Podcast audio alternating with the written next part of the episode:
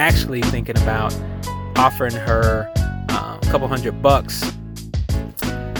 Greetings, guys and gals. Join me here at Success Over Stress, where the goal is to strengthen strategies that will defeat doubt, cure complacency, and strangle stress. I'm on the road to a healthier, happier, and stress controlled life by taking control of my financial situation. With the right direction, so can you.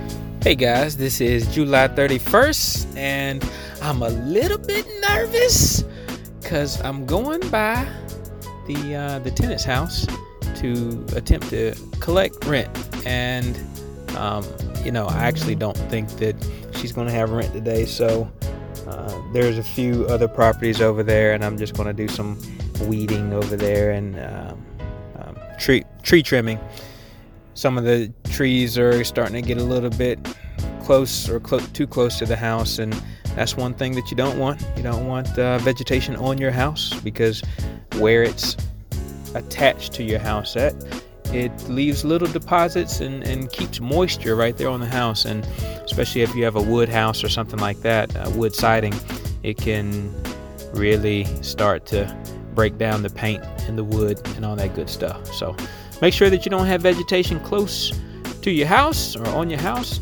particularly if it's a rental property, because who knows when or how often it will be pruned.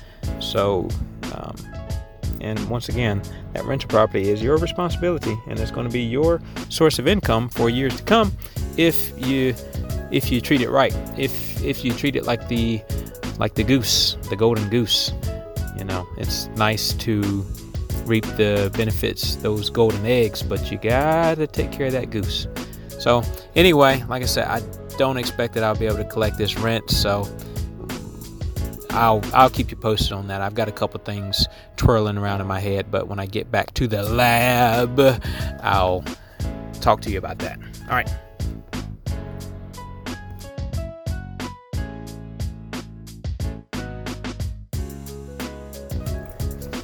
Okay, guys, so a couple exciting things just happened today. All right, well, the first one is that I went by the rental property, and guess what? It looked just the same as it always does. But the um, the spot in the front window where air conditioner used to always be was missing. So I said, that's rather odd. And it looked like there was uh, plastic sheet blowing in the wind. And I said, that's odd. So I kind of peeked in the window and uh, there's no furniture in there. There wasn't the TV in there. Um, so the gal has apparently started the process of moving out, which, hey, by the way, that's okay. Um, I think that's that's best. I was actually thinking about offering her uh, a couple hundred bucks to move out, um, so I wouldn't have to go through the whole eviction process and that kind of thing. So, um, yeah, yeah, that that's kind of a blessing in disguise. Thank you.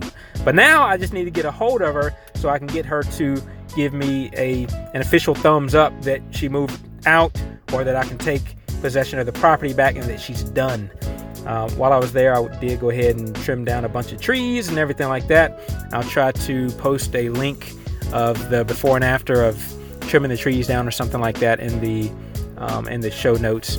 But so that was exciting. I spent two hours out there doing that, and um, then on the way back home, I got a call or I got a text message from the from the banker who says that the refinance that I was looking at doing is going through. We got the thumbs up on that. So once that um, once that refinance goes through, I can take some of those proceeds and pay off the credit line, and then um, I'll we'll be in business. Okay, but so we'll do it. We'll do a podcast on. Yeah, so like I said, I'll be in business, but we can do a podcast on financing. We can do that later, and we can make sure that we talk about different ways to finance your projects for real estate. But in the meantime, I am going somewhere to hop in a shower. Y'all have a good weekend.